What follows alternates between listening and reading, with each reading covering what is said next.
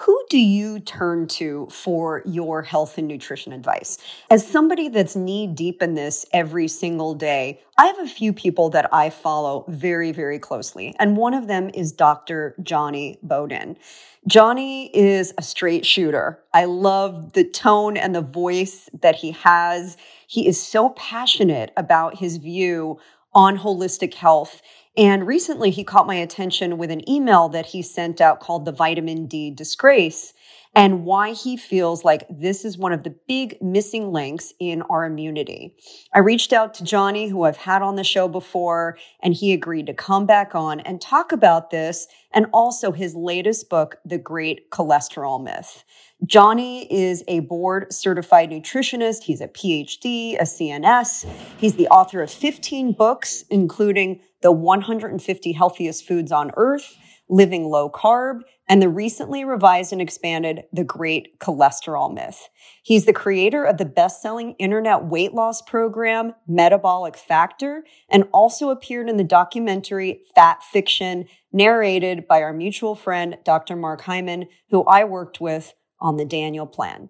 He is a no nonsense guy. He's been on Dr. Oz, The Doctors, ABC, basically every morning show in America. And he's a sought after speaker because he really understands the science as a doctor and fuses that in a way that brings it to life for us as consumers. You'll love his analogies, I think, as much as I do. He just brings these ideas to life in such a visual way. And today he's got a lot to share on how we can boost our immunity and really what's behind the myth around cholesterol. This is a what I would consider a life-saving episode. So please make sure you tune in. You let the other people in your life that you care about know about it because we can't keep this great information to ourselves. And make sure you download the free immunity report that Johnny has put together just for us. And he'll give you those details on how to access it in this episode. So without further ado, let's tune in.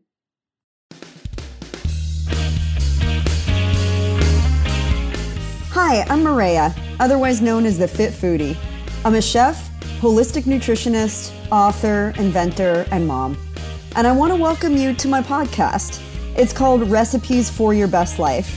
And with every episode, I'm peeling back the onion on fitness, nutrition, health, wellness, and family. The truth is, you're the chef of your life. And for every important pillar, there's a great recipe worth sharing. So every week, we'll explore them together. Think of it as food for thought that you can really sink your teeth into. So join me and let's squeeze the joy out of this life because you only get one. Can I get a fork? Yeah? Johnny, it's so great to have you back on the podcast. I'm delighted to be here with you. I'm, You're one of my, my favorite neighbor, people. my new neighbor. I know, I love it. You're one of my favorite people to talk to because I think you are so first of all, knowledgeable and you have the cred to back you up. But I think you're really on the forefront of uh, understanding what is happening to us as a whole through nutrition. And that really is is where my heart is too. Let's talk a little bit about what's happening right now with covid.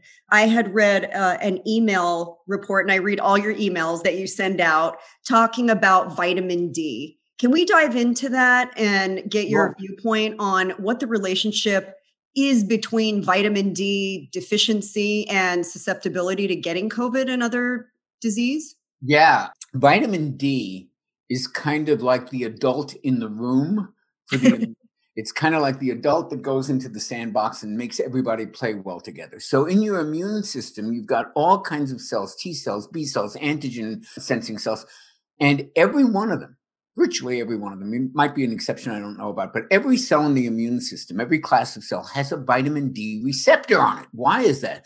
Because vitamin D is a kind of modulator of immune system function. Now, think about the immune system.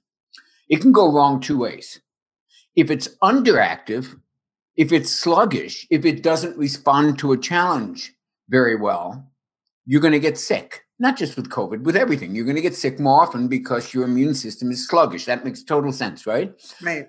If it's too active, you've got a whole host of autoimmune diseases just waiting to be triggered, right? You don't want your immune system grabbing the guns and shooting at every stranger because some of those strangers are friendly, right? So you want an immune system that's balanced. It's not too active because then you're looking at an autoimmune disease, and it's certainly not too sluggish. Vitamin D is kind of the modulator. It comes in and says, play nice, everybody. You guys, you're too active. Calm down. You guys, you got to wake up and start to get more active you don't have enough vitamin D, nothing works right. And immunity is really just one of the many examples of that. It's also bone health and mood and physical performance in older age. All of these things, there's, there's, there's must be a hundred different conditions listed on the Vitamin D um, Council's website that are linked to low levels of vitamin D. And most of us have low levels of vitamin D. I, I find it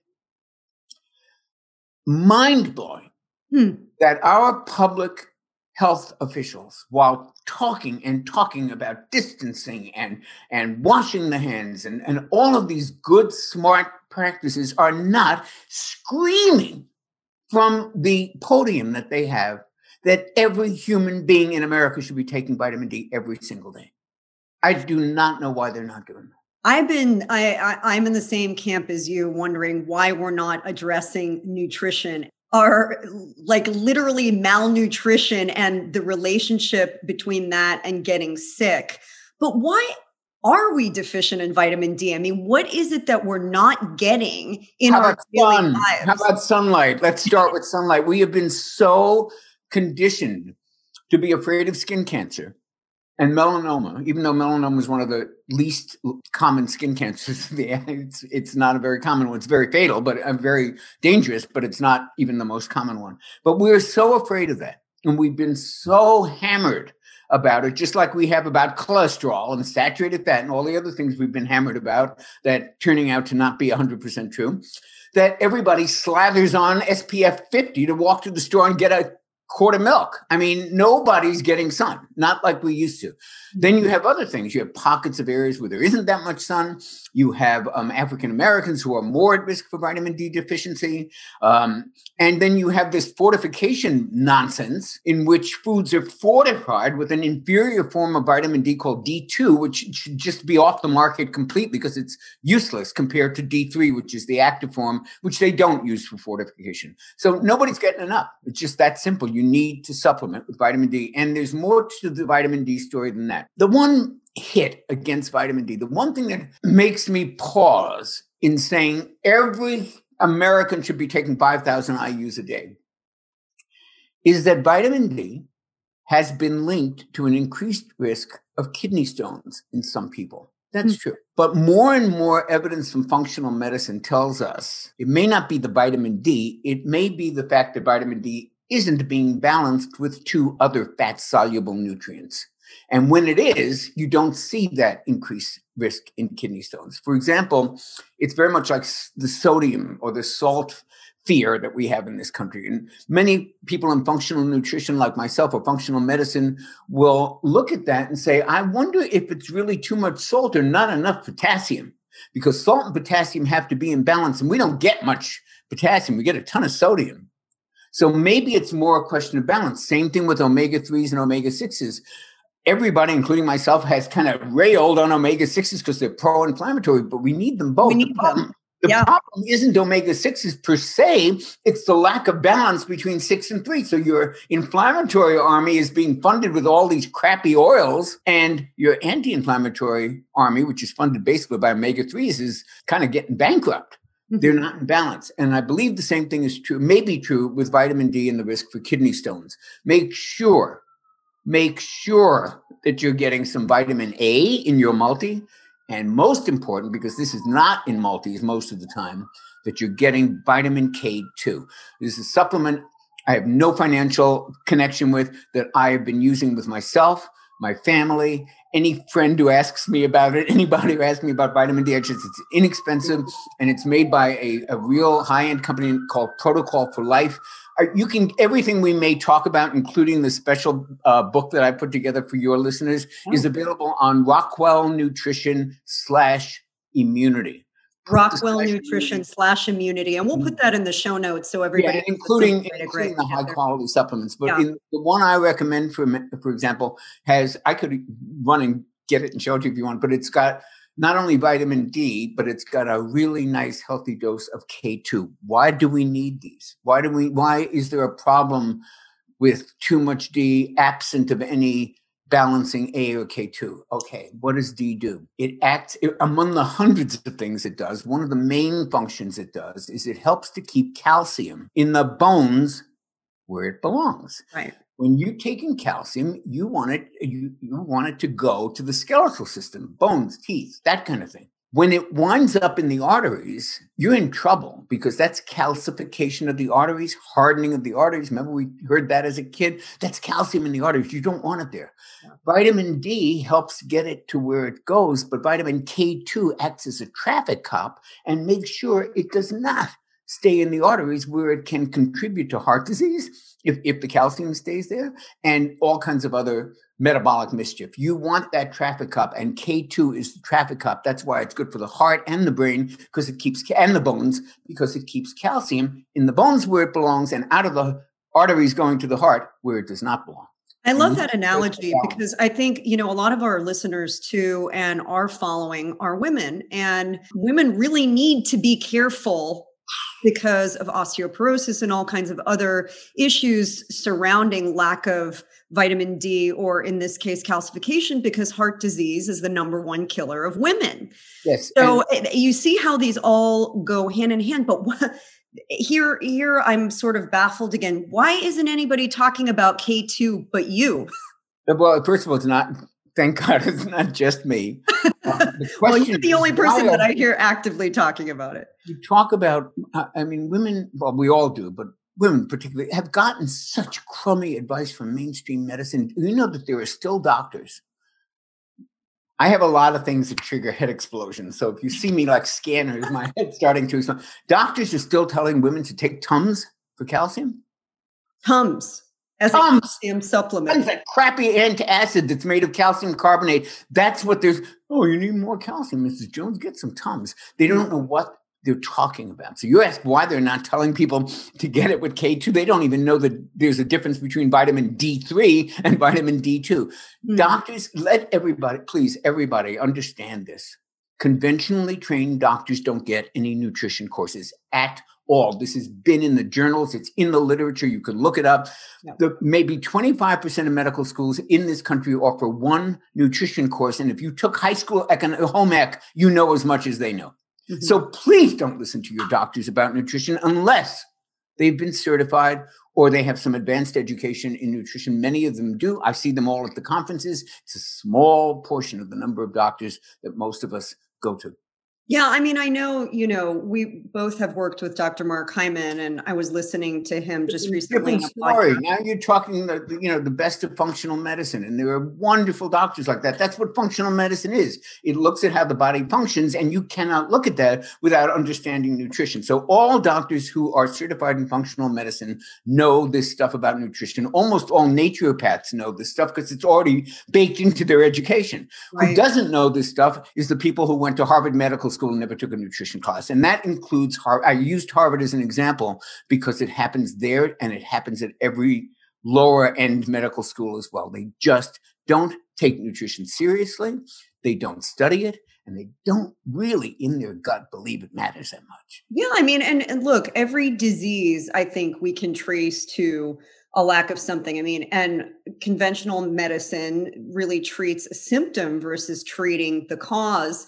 Where, how do you think we should be getting? I mean, is supplementation the best way to get D3 versus D2 and the same with K2? I mean, or can we get it from food? Or is our food so void of nutrient uh, content now? I mean, you're talking about fortification with really the wrong type of D. How do we get it and know that we're getting it the right way? Sunlight and and it's and it's, it's, really sunlight practical it's impractical to really get people to turn that around right now so i, I just tell people just supplement with d really yeah. it's and and i just a, a very fast shout out for the difference in quality between supplements that you buy in big box stores and doctor brands. I call them doctor brands because they're the ones we use. And they're usually only available through dispensaries uh, or professional things like that. Really, it makes such a huge difference. I worked in New York when I was starting my career in the 90s. I worked in a doctor's office in New York who was in, in the beginning of functional medicine days. And he had a sign in his office.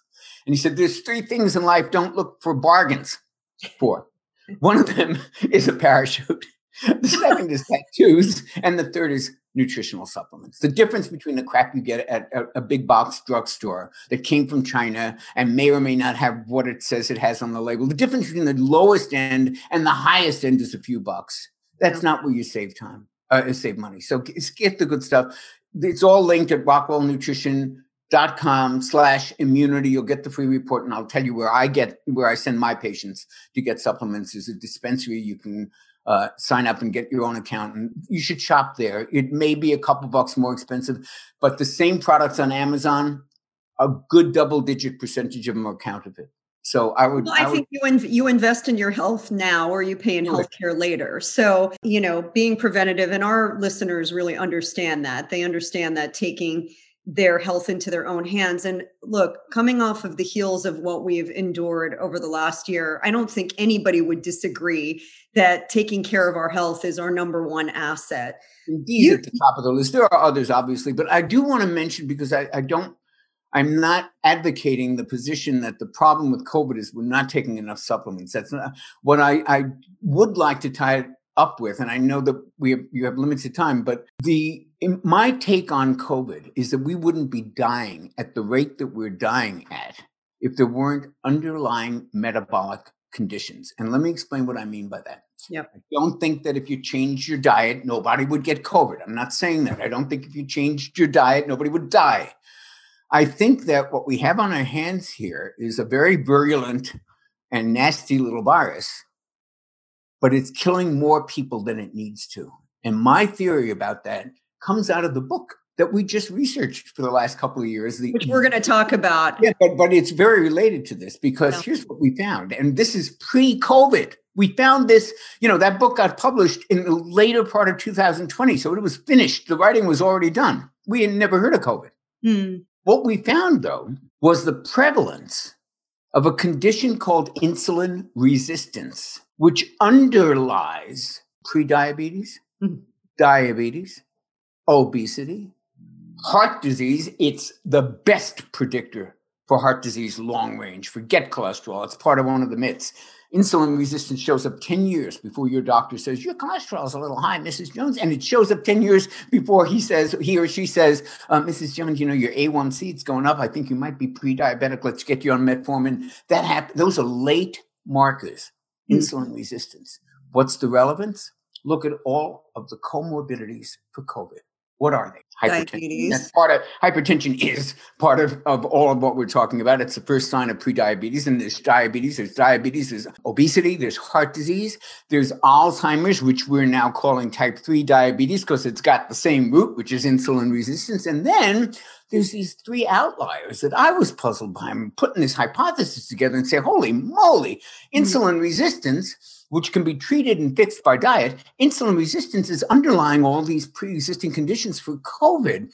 But what about liver and lung? I never heard of that. Spent a morning on the National Institute of Medicine library. Anybody can do it, pubmed.gov. Yeah. Started looking up the connection between insulin resistance and liver disease, insulin resistance and lung disease, insulin resistance and kidney disease. Bingo, it's connected to all of them. So the relevance of what we discovered in the great cholesterol myth is that there's a metabolic condition that underlies all of the pre-existing conditions that augur very badly for you if you contact covid what could be more relevant than fixing that and you can treat it prevent it or reverse it with diet alone you don't need drugs this is a big deal Okay. Yes. This is a big deal. And I, I this needs to be heard because I think you know, we are here and I don't get me wrong because I don't want anybody saying, "Well, Maria, you're like propagating, you know, infection." I'm not saying don't wear a mask. I'm not. Oh saying my God, neither am I. I'm saying add a couple things here and change your damn diet, and exactly. you. Let's get to the root of it. Is what we're saying. And and let me say this: my my overall philosophy about any of these things is and, and, it's my personal philosophy as well is that there are things that are out of your control and things that are in your control and one of the greatest things one of the greatest pieces of wisdom you can achieve is knowing the difference. It's basically the serenity prayer right? And it's yes. all of stoic and it's all of stoic philosophy which started 2300 years ago. It's the same thing. Know the difference. So we have put all this energy into social policy about covid basically stuff you and I can't. I mean, maybe large actions by government agencies can control things, but you and I really can't control the virulence of the virus. We can do the smart things, you know, to protect ourselves. But what we can control, what's really under our control, is our ability to be stronger in the face of it. So if you got a hurricane threatening your home on the Florida coast, you can't change the course of that hurricane, but you can damn well build a stronger foundation for your house. So my the last year of my videos on YouTube and my columns and my articles has the focus has been guys do everything Fauci is saying to do. He's smart. Yeah. He's great. Yeah. Do those things. But yeah. God, what about your own ability to fight these things off. Everyone was, I've never had more questions about how do I fortify my immune system. Well, that's a great thing that we're doing it now. I've been doing it essentially for 30 years. Yeah. So I wasn't that worried yeah. about what would happen if I got it. And guess what? I got it. And guess what? I recovered. Now, that doesn't prove anything. It's an N of one, but it's kind of what I expected. I wasn't in terror of getting it. I did all the smart things and I've been, but I've been fortifying this house for a long time. I figured yeah. if I got it, I'd probably survive, and I did. Yeah. Did you get it?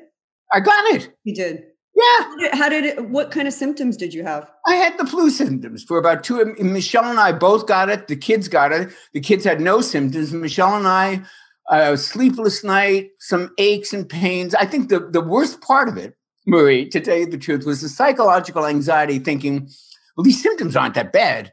But you know how they say you could have symptoms one day and then you could feel a little better and then you're dead. Yeah, the, it was more than I, am certain that the psychological part of it was is probably more.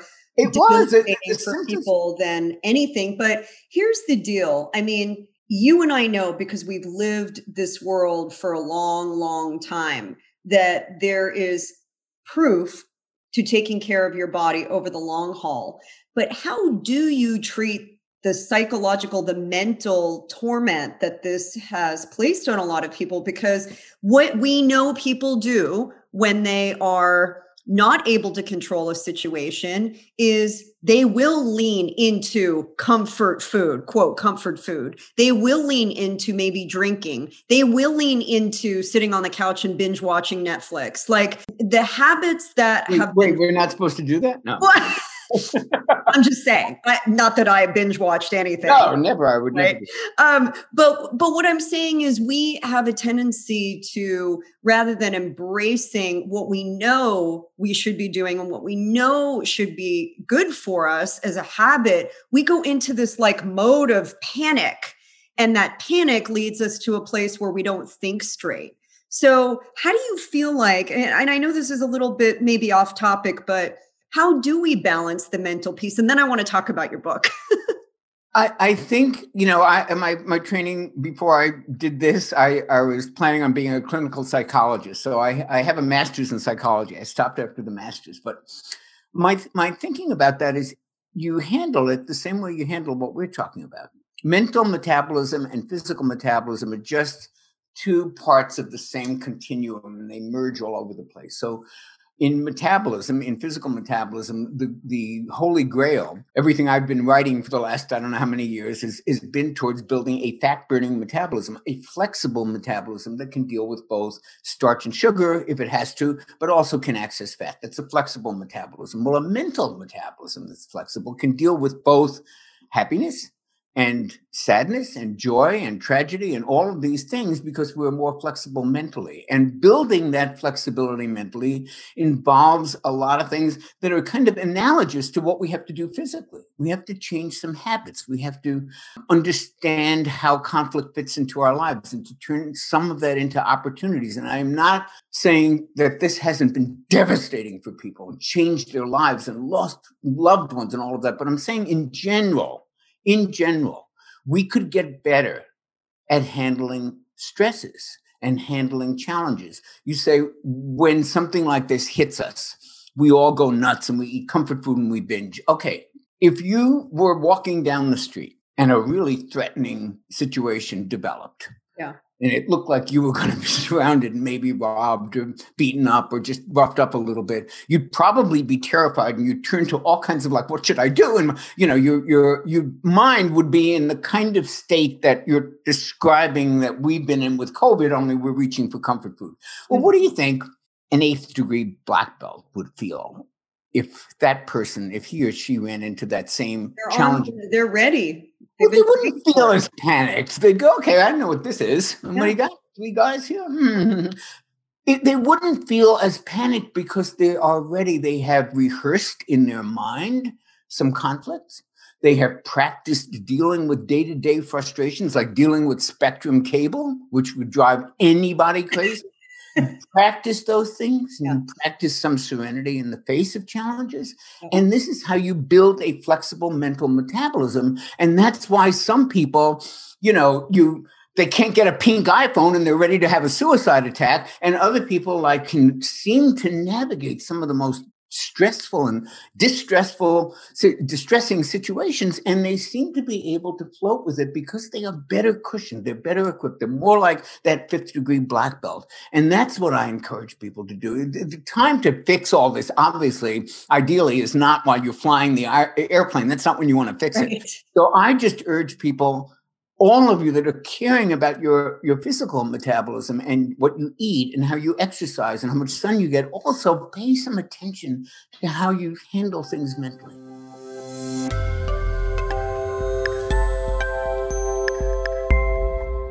Have you ever wondered is rinsing my produce with the water that comes out of the sink that I don't even drink enough to really clean it? Well, then you're one of the smartest people I know. Because you're absolutely right, it's not enough.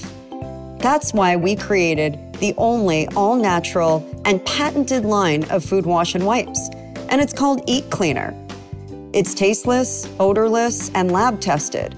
And it removes up to 99.9% of the residue that water can't, including pesticides, wax, soil, and junk that can carry bacteria that can really make you sick. Plus, we formulated it to help extend the shelf life of your fresh produce too, and that'll save you money. When your berries are lasting up to 10, 12 days, you know that's a good thing. It helps your produce last up to five times longer using a natural blend of fruit acids and antioxidants.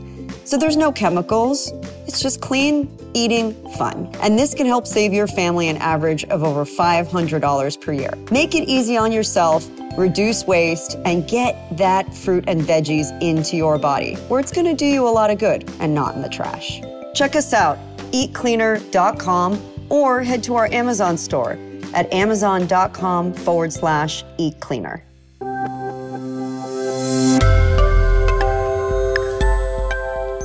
In April of last year, I was playing basketball with my son and my husband, and I tore my ACL and Ooh. my meniscus. I, it was pretty bad. And then I went and played tennis a couple of weeks later, which was really dumb.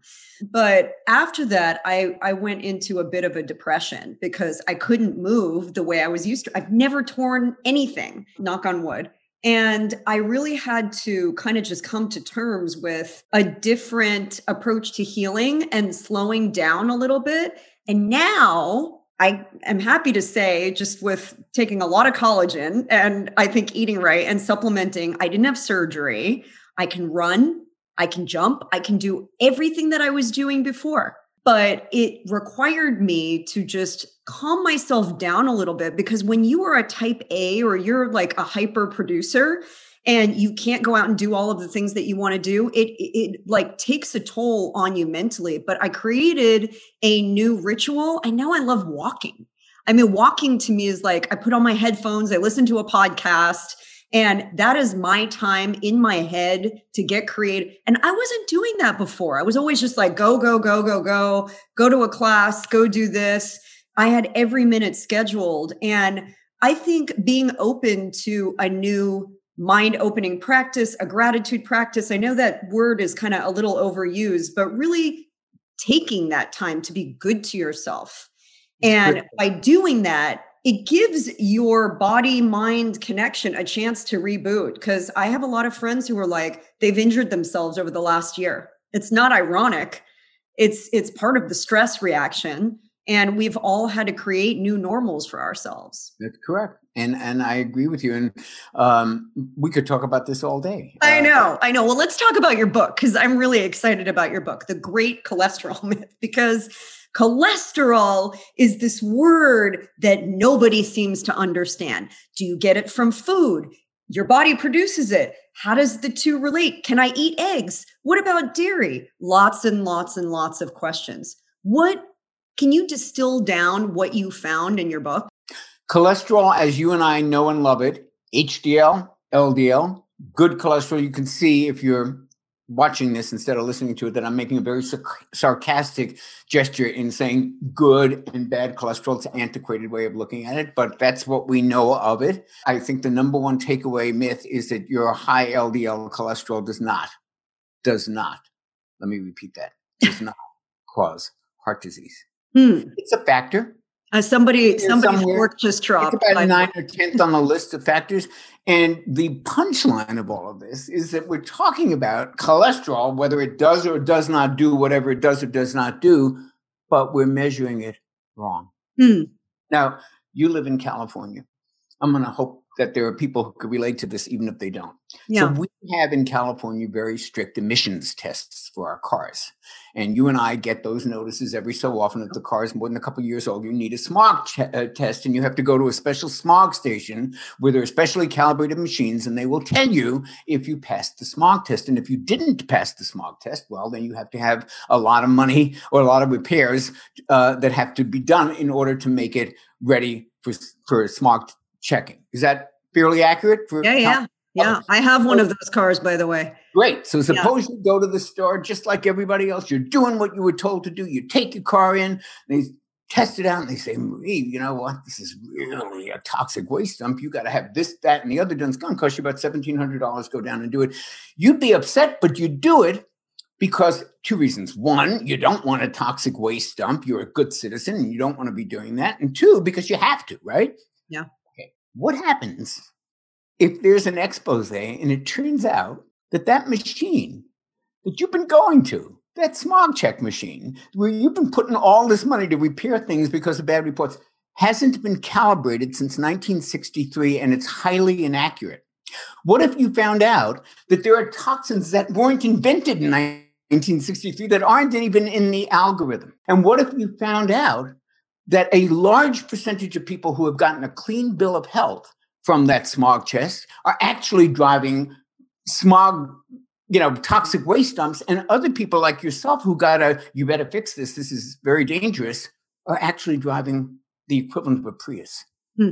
how would you feel about that? That's you frustrating like, okay so we what do you trust?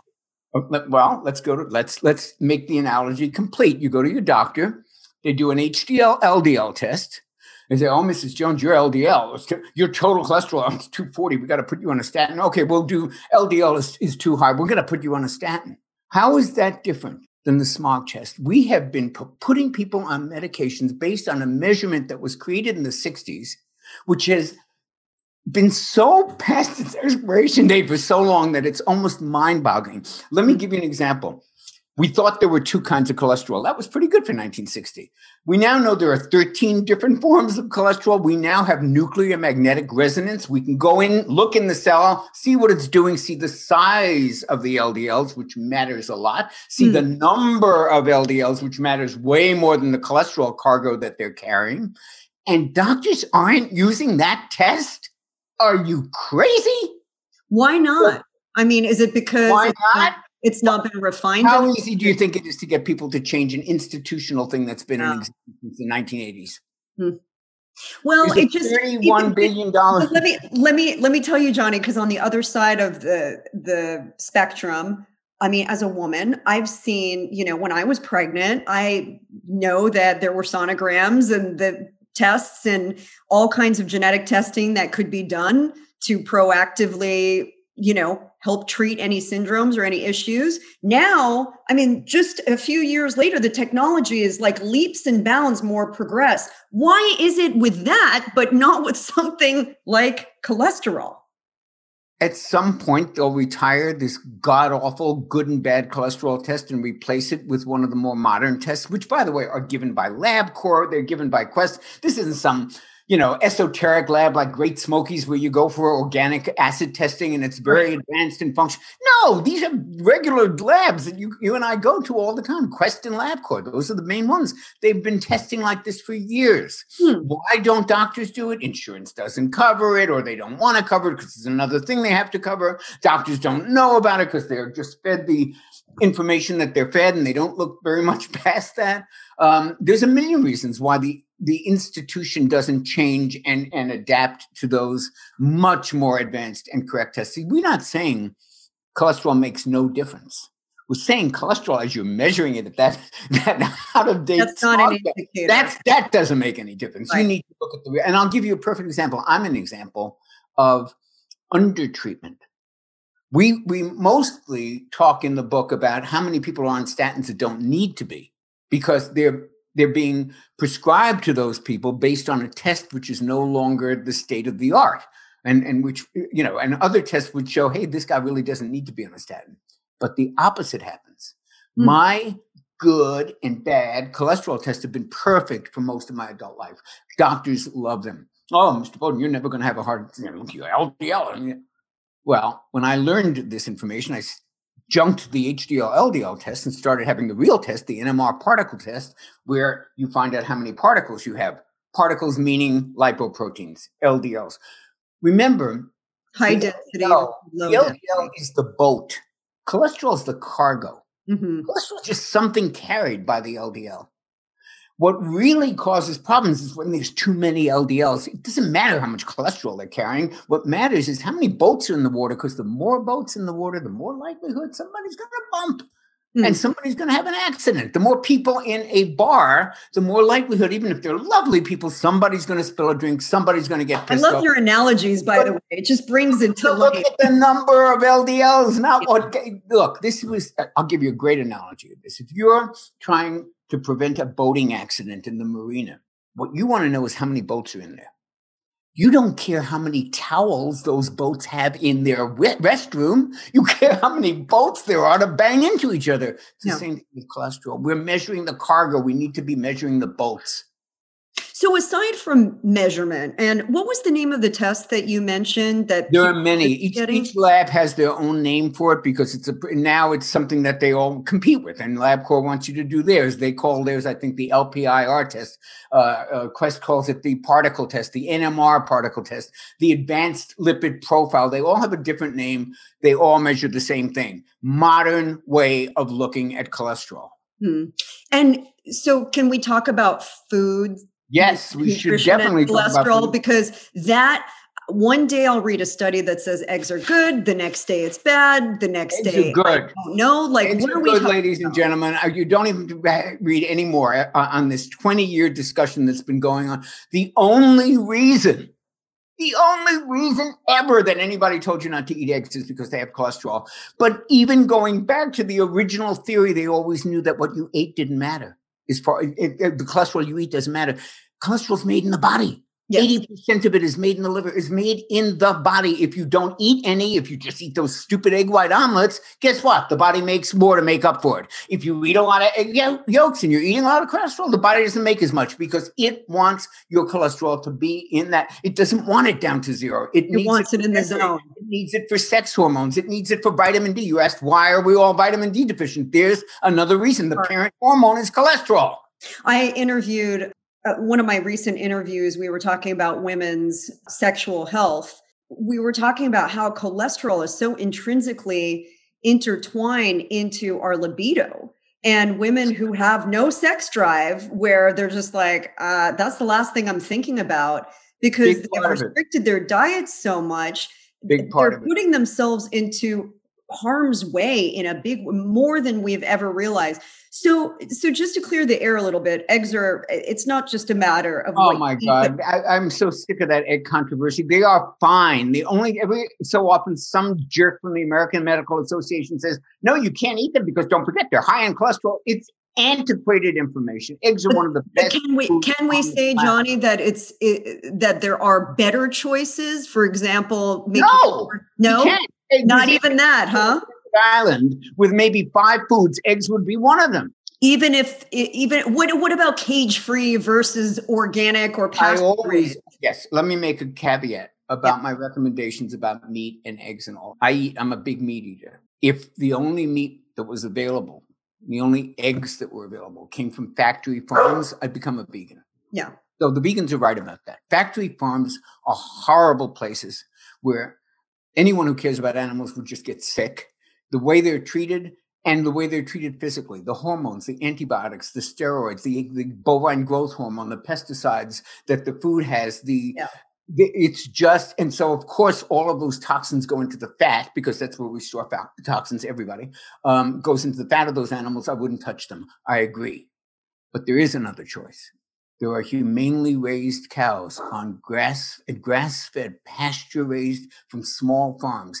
Is it a little more expensive is a little more difficult to find? Yes. Is it worth it? 100%. Same thing with eggs. You want cage free. Uh, oh, I mean, if you had no cage free, I'd probably eat the other kind as well. But you want the kind really from the chickens on the farms I saw when I was a child on, on, yeah. on going up to the upstate New York. And they would have some cows and they would have some chickens. You can eat, you could eat those eggs all day long. Yeah. And I do, you know, we talk a lot about sustainability and and you know how the animals are raised and regenerative agriculture and you know really doing our part in being good citizens and, and good eaters and supporting those those foods. You know, I think it's interesting as a country that we spend so little on food and we complain about it while we have no problem dropping money on nonsense. Mm-hmm. I mean, how important is it that and i i'm asking you a, a, an esoteric question that i already know the answer for but i want to hear your response. How important is it that we actually spend the money on foods to feed us right? I think it's life and death. Yeah. You know i'm i'm i'm older than most of the people in my audience. By a few decades i just turned 74 no, you didn't, Jonny. Ask me if it's worth it. You did not. I You're did in so. such good shape. You want to know what I spend on vitamins a month and food and stuff like that? I don't spend it on wine. I don't spend it on alcohol. I don't spend it on expensive hobbies. Yeah, it's worth it. I'm 74. I play tennis two hours a day. I am happy, excited, enthusiastic about life, and I don't have an energy problem. And you can't tell me that doesn't have something to do with the food I eat every day and the vitamins that I take and the sunshine that I get. Yeah.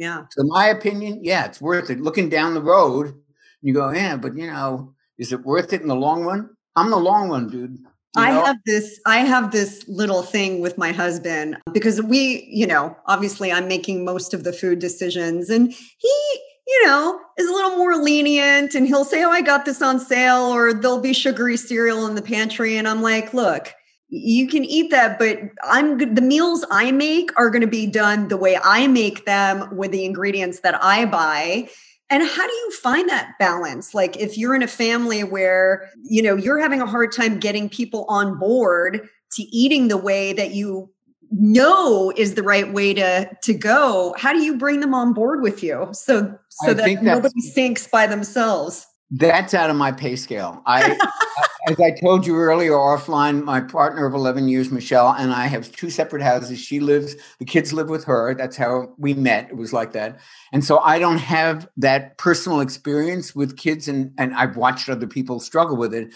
But I think the answer is people go to podcasts like yours, they exchange information peer to peer. Uh, and there are ways to deal with it. They're beyond my expertise, but I know it's a very very important thing to do. I can uh, give you one example. My uh, partner at RockwellNutrition.com, Anika Rockwell, I met her when her child was four. And that was the only child I had ever seen who had been raised from infancy on this kind of food. There was no junk food, they yeah. never had it. Yeah. And I watched this four year old. Can I have some more broccoli?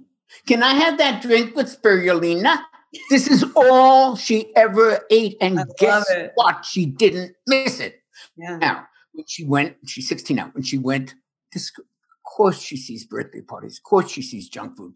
They, they were trained from the beginning. It's not like you can have a treat. Yeah, we can have some junk today. We'll have a little junk once in a while, but then we're going back to eating healthy. And it just changes everything. Uh, now, can you do that with kids when they're already 10 and you're now you're getting the light and you're understanding how important it is? It, it's got to be brutally hard. But I know that kids model what their parents do. And if you get rid of that stuff and it's not in your house and you're not eating it, and the only thing that's open in the refrigerator when they come home from school are grapes, bananas, apples, string cheese, uh, full fat cheese. Guess what? They'll grumble a couple days and then they'll just Yeah, and I I am so down with that. I mean, I and that's really what I teach in my book, you know. You can retrain taste buds, but your brain has to be on board. So, to show I- you how how on. I- I'm going to give you a past example. And I know we have to go. yeah. Um, one of one of my early influences in, on nutrition, Linda Lizotte, who was one of the founders of Designs for Health, a great vitamin company. Oh yeah. you can get on the dispensaries that I was talking about. She had three kids at the time, and I said, "Linda, what do you do? They want to eat this crap Cheerios and, and, and you know peanut butter." She says, "Oh, I changed the box. I give them the stuff I want. I put it in the Cocoa Krispies. They don't know the difference." And I tried that when Michelle was Michelle had to was out of commission for a couple of weeks. She had a little procedure a few years ago, and I, I had made the kids things like peanut butter. And I said, "What are you using this?" You know, and I mentioned the the two nationally known brands Yeah, that have brands. Yeah. Well, that's all they'll eat. I said, "No, no, they'll eat organic, natural peanut butter, and they'll love it." No, they won't. What do you think I did? You put it in the container? I emptied the Skippy and the Jiffy, emptied it, put in the, the chunky organic. Do you think that they noticed or cared or didn't like it? No. Isn't that something? Gosh, that's brilliant. As a mom of now five, you know, and the truth is, I think when they are part of the process and when they're involved and they have a hand in pushing the blender button that has the spirulina and All the kale true. and all that, All it does make a difference. But I think the same thing goes for adults. It's never too late. Start one bite at a time Yep. and grab your book. Jonny, can you just mention one more time? The website is rockwellnutrition.com forward slash immunity. Can, immunity and, and the and, and they're going to get an really- immunity report you Oh, create, it's right? yeah, and I know that I wrote it, but it really is good. I put so much time into it. It's literally the top dozen supplements for immunity and what they do, and I give you brand recommendations, none of which I own. These are the brands I use. These are the ones I recommend. Um, you don't have to use those, but those are the ones I know to be really doctor brands, highly vetted, you know, tested, assayed, all that stuff.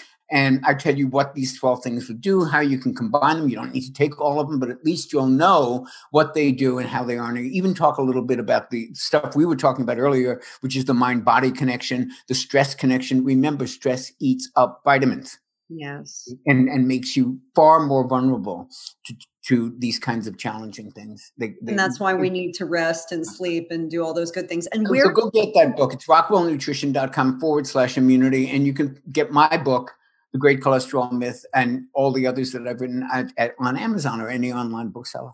Awesome. You're amazing. Thank you for just being a champion and so passionate about your message. I love your passion. I really think we have a lack of it, and your passion is what helps get the message out. So just thanks for being Maria, a warrior. Think about it.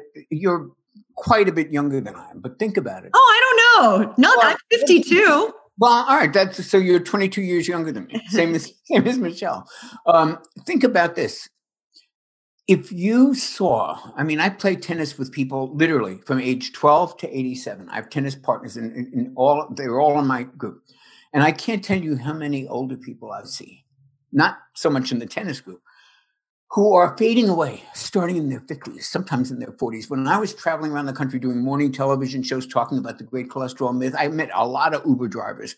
They find out I'm a nutritionist going on morning television. The first thing they say is, Doc, what can I do? And Mm, I'm talking to guys have no libido mm, in their 30s. mm. I had a guy, I am telling you the God's honest truth, who told me I had to fake an orgasm with my girlfriend because I didn't have the stamina to continue.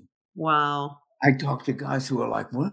I'm gaining some weight here," and you see them in their life, and they're sitting in the car all day and, they, are drinking soda. They don't know what to do, no. and they're dying. They're dying so deaths, and and and it's a very grim future.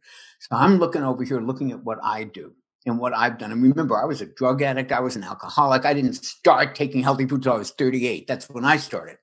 And I look at the result, the result being how I feel now at 74. Mm-hmm. And I go, how can you not have passion about telling people about that? Yeah. And what a difference it can make. I'm on the other side of 50, and I'm telling you, dude, it's worth doing. I'm kind of like the person who has been saving a little money every week, just $5, but it's been compounding interest. And you're trying to talk to a 20 year old and saying, just save a little money every week. You'll be a millionaire when you're 60 and they can't get it. How passionate would you be about getting that information? When you, know? stare death at the, in the face, when you have a near death experience, guess what?